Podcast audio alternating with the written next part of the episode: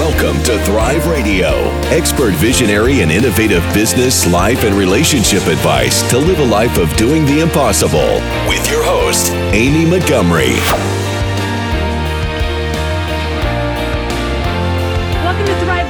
Your host, Amy Montgomery, entrepreneur and digital marketing agency owner. Today, my guest is JJ. She is an executive success coach. She's certified in NLP, EFT, and hypnotherapy.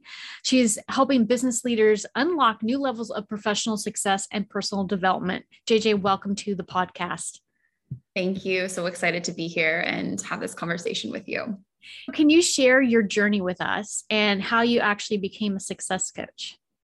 Yeah, sure. So I the joke amongst my friends and circle is that I've kind of always been a coach. I've always been that person that people come to to help problem solve. I've also been studying personal growth and leadership for the last decade. And my last corporate job, I went from head of hiring to an informal growth strategist for our CEO, sort of because I had those that problem solving capability. I left that job to start my own business. I did that for five years. And then when the pandemic hit, I'd been coaching some founders informally on the side. I decided this was my calling. And it really gave me time to pause and say, this is what I love to do. I'm really good at it. I'm passionate about it and announced it to current clients. And my business has grown really rapidly just from there through word of mouth. How do you use NLP and hypnotherapy to help your clients with success? Yeah. So that really comes down to my personal philosophy, which is that business is really an inner game. So, so many people out there are trying to play the outer game of business, right? Just taking the actions, trying to grow their business without understanding that our business is a reflection of us. So, any limiting beliefs that we hold, any habits that we have, anything in our personal life that's negative and affecting us is going to be reflected in how much success we can create in our business. So, tools like NLP and hypnotherapy allow me to go in and remove those internal barriers and really create a solid foundation, um, solid mindset on an emotional level, on an energetic level to go out and create the results that they want to create with so much more ease and to really have help them get to enjoy the journey so much more as well along the way. And I come up against that a lot with clients initially where they're like, I want to grow my business and here are my obstacles they don't really want to focus on that stuff. And so, as we do sort of integrate that a little bit, they're amazed. I think that's probably their biggest surprise in our work together is that the inner work really is the work some of their outer problems just start dissolving just when they do the inner work without actually trying to solve them externally. And I have a ton of examples of that happening so many times with clients. So it really is um, a game changer. I think of my life as two periods before I started doing the inner work and after because things just sped up, they got easier. And like you said, you just feel more powerful and competent to, to manage whatever might show up for you. What are the ways you help leaders to re energize their work? Yeah, that is a great question. I think so many leaders get caught up. They're high performers. They're just caught up on kind of getting through the day, growing their business. And they're so in the weeds often that there's no bigger vision that's really connected to. There's no why. They're just kind of getting through the day and they're in survive a bit of survival mode in their businesses. Or if they're a leader, the same thing. So the first thing we do is connect them to a bigger vision. What are they doing this for? Where do they want to be three years from now? Making something that's actually really inspiring and energizing for them so that it informs their daily actions. There's more intention, there's more purpose. Purpose is such an energizer. So we make sure to do that first and foremost. Another thing is we I do an energy audit with my clients. So we look at what are the things that give you energy and what are the things that drain you of energy. And throughout our time together, we work to slowly remove those drains whatever they might be, whether it's a person, a relationship, or whether it's a certain task in their business that's draining them of energy. Because along with time, our energy is our most important resource. It's what we infuse into everything that we do, it's what dictates the quality of results that we get. So we really work to start to change that list around, add more energizers, and remove more of the things that are draining them energetically. Let's talk about imposter syndrome. This is something that so many people deal with. What are some ways that you can work on this to get better? Yeah, definitely. It's such a hot topic and buzzword right now. I feel like the first thing that I like to do is to reframe imposter syndrome a little bit. I like to, to describe it as more of a feature than a bug of being a high achiever. So, imposter syndrome, in some ways, lets us know that we're playing a big game, that we're stretching ourselves outside of our comfort zone. And the second that you don't have some sort of imposter syndrome, it's probably time for you to look for a fresh challenge or to reevaluate and say, hey, maybe I've gotten a little stale on my journey so far. But when it comes to the debilitating imposter syndrome, right, where you are nervous to give a speech or there's something that's really blocking you internally, what I like to do is I first explain to the clients that I work with that imposter syndrome is really a sort of series of questions in your head that are going unanswered. So, for example, who am I to? So, who am I to give this keynote speech? Or who am I to be leading the successful company? Or what happens if I don't, if someone finds out that I'm not who they thought I was? Or, right. So, there's when we frame them in the source of, in the format of questions, what they can then do is list out all of these thoughts in the form of questions and go through one by one and answer the questions. So, for example, who am I to give this keynote speech?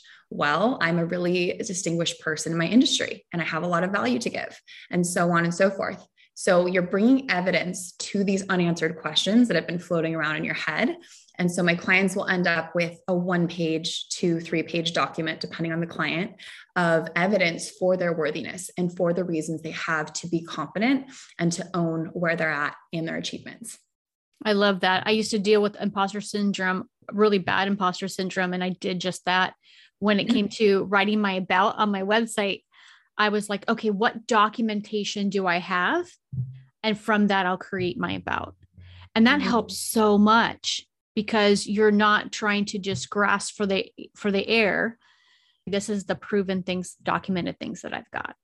Yeah. Yeah. Sometimes you need those reminders, right? Yeah. Like, as a high achiever your standard is so high you're that's your normal. For other people it's helpful to see how they actually see you and the evidence that you are this worthy capable person. So if you need to put it down on paper if you need a list to remind you of everything that you've created and accomplished and who you really are then i say use that as much as possible like what are the personal obstacles that you've overcome that other people would say wow that's that's really impressive or i couldn't have done that. So personal stuff is not out of bounds either. I mean i think our personal um, obstacles can sometimes be even more difficult than what we face in business. What are some indicators that people have some internal struggles that are holding them back from achieving what they want yeah, I would say that when you see yourself playing out a pattern over and over again that was harmful, but you're feeling sort of powerless to change it, that's a really good sign. Emotions like frustration, shame, guilt, again, that you can't seem to change this pattern is a really great sign to stop and, and reevaluate. So for example, there was a founder I was working with who was so caught up in micromanaging his team. He was so afraid of letting go of control that he wasn't working on his own priorities. And even though he saw this happening, he had no power to change it. And this ended up in a crisis point for the company when he came to report to investors. So that's when he reached out. He was like, okay, there's something deeper going on, and I don't get it. I know that I shouldn't have been doing that, and I had no control over it. So that's when we go inside and we look at the beliefs. We look at things like fear of letting go of control, not being able to trust other people, and we can start to reprogram whatever is creating that sort of like internal conflict that's being reflected in the outside world in your business. What's the process you bring leaders through to help them get clarity and reach their goals? I like to work with what's there and what they're asking for, whatever's showing up. My program is highly customized to each client, but there is a really there is a loose framework that I work from, and that is that we start with self leadership. So, in order to be an effective leader in your business, you have to be an effective leader of yourself. So, what do your habits look like? What does your self management look like? Are you being accountable to yourself and following through on things? Are you creating boundaries so that you're getting the rest that you need, the time off that you need? What does your personal life look like? Are you healthy? Are you showing up to work with energy and supporting your body and your physical health so that you can show up and be the best you can be performance wise as a leader? Once we have sort of gotten a really solid foundation in terms of that self leadership, we move on to leadership in the context of leading your team and your business. So, this is where things like communication skills come through. A lot of leaders struggle with communication. Either they shy away from it until it reaches a breaking point, and then usually when they share what they're sharing, it doesn't come out in a very nice way, or they're overly confrontational. And as a result, they really lose the trust and a sense of safety from their team. Um, and this is when culture can get really toxic We also, at this level, look at emotional intelligence. So, learning to understand what makes other people tick, what motivates them, how do you engage your people, strategy and execution. I also teach a leadership style called coaching as a leader, where instead of relating to your employees as employees, you relate to them as leaders and you use a different coaching style that gets them to think critically and to start showing up in a much uh, more powerful way. So, once we have that foundation of leadership, we then move on to culture. So now we're at the level of the organization, talking about the strategy of culture. So being intentional with how culture is executed, making sure there's alignment across the organization, looking at things like turnover and yeah, just looking at a more organizational level. So it goes in that order because, like I said, each one builds on the other. You can't show up as a powerful leader unless you're leading yourself, and you can't have a high performing culture unless you're a powerful leader who's leading themselves. So, what are some of your client success stories? Yeah, let's see. Some recent ones are that I'm currently working with an owner of a mid-sized law firm and they've been wanting to expand to other locations but they've had a really big turnover issue. So every few months like 20% of their team is leaving. So it's like they've got a big hole in the company. Um, so I came in and through our work together, we identified some blind spots that he hadn't been able to see before of why employees were leaving, things that really were out of his scope. So I actually went in and did an audit of the culture of the hiring processes and then created a strategy for them to plug those holes. And now turnover is almost completely down to zero. They're ready to expand into other offices and employees are really happy and showing up much more engaged to work. There's wow. another, yeah, there's another uh, founder who was trying to raise his Series A of funding and had reached a major crisis point. Something had gone really wrong with their product. And instead of kind of rallying his people, he was so stuck in frustration and regret and resentment of team members who've been responsible that he his whole energy was kind of blocking their progress and a path forward. So in our work we really reframed the situation got him back into a resourceful mindset and he has since raised over $80 million for the company since then so a lot of the internal work and really self-awareness to help clients see where they're unknowingly holding themselves back because a lot of times we are aware of our strengths, we're aware of our weaknesses, but there's another category that I call blind spots where we don't even know that we're actually holding ourselves up in that specific area. So, what do you think has been your truth that has gotten you this far in your journey?